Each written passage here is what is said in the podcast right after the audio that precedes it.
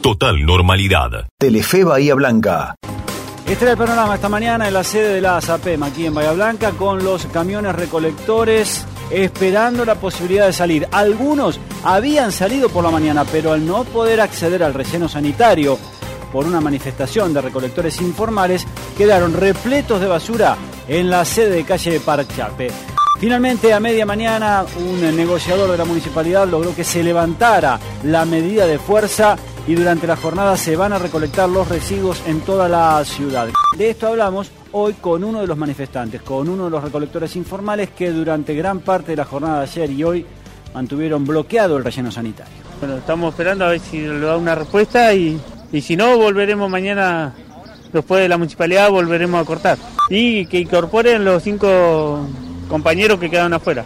Los quieren dar cuatro camiones cuando somos 18 personas que estamos laburando en dos turnos y no nos sirve laburar. No nos sacamos la cantidad que teníamos que sacar antes. Fuimos a consultar también al funcionario municipal que está a cargo del área de saneamiento ambiental, Matías Insausti, que se refería a este posible acuerdo. Lo que ellos reclaman es volver a trabajar de la forma informal que venían trabajando durante muchos años. Eh, nosotros, por un tema de, de pandemia, desde hace 6 o 7 meses, lo que le estamos promoviendo es un sistema de trabajo donde ellos, eh, donde se permita esperar eh, cierto tiempo antes de trabajar la basura para no contagiarse del COVID, que trabajen con elementos de protección personal, que trabajen en, una parte del relleno que hemos preparado como complejo ambiental para, justamente clasificar y reutilizar esto, este material. Y ellos lo que proponen es volver a trabajar sin horarios, eh, no trabajar en grupos, trabajar todos juntos. Total normalidad.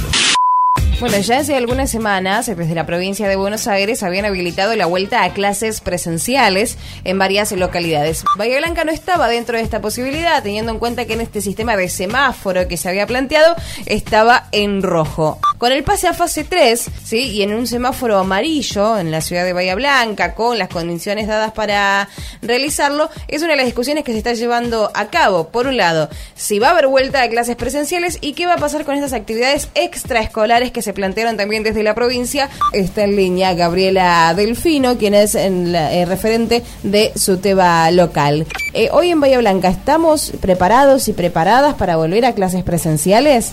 Absolutamente no.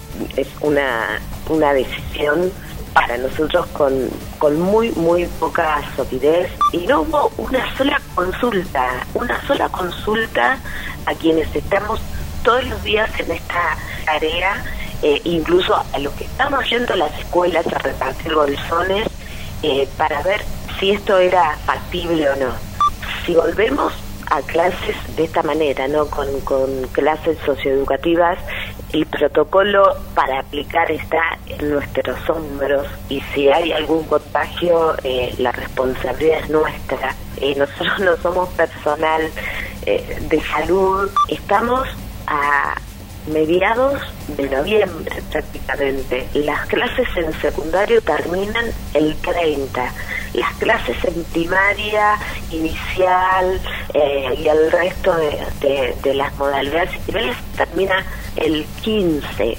No hay ninguna razón eh, pedagógica que sostenga esta revinculación, como, como, como, lo llaman ahora, así le dicen, vinculación pedagógica.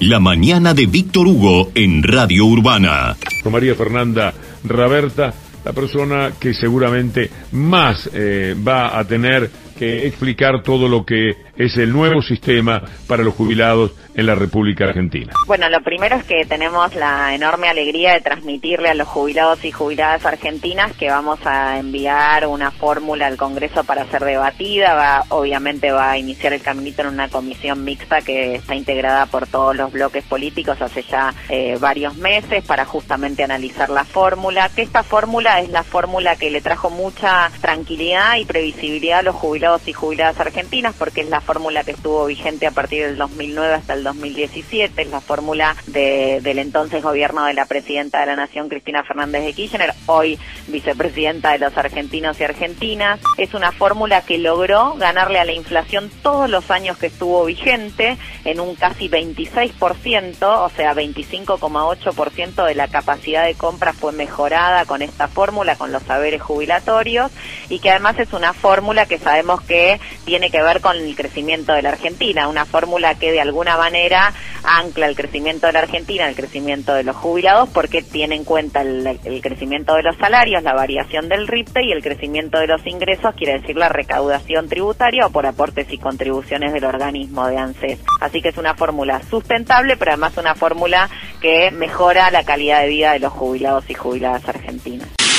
Noticia de la mañana, la vacuna rusa contra el coronavirus tiene una eficacia del 92%, así se acaba de informar oficialmente, lo hizo la propia empresa farmacéutica que desarrolla la dosis. El cálculo se basó en 20 casos confirmados de COVID-19 divididos entre las personas vacunadas y las que recibieron el placebo.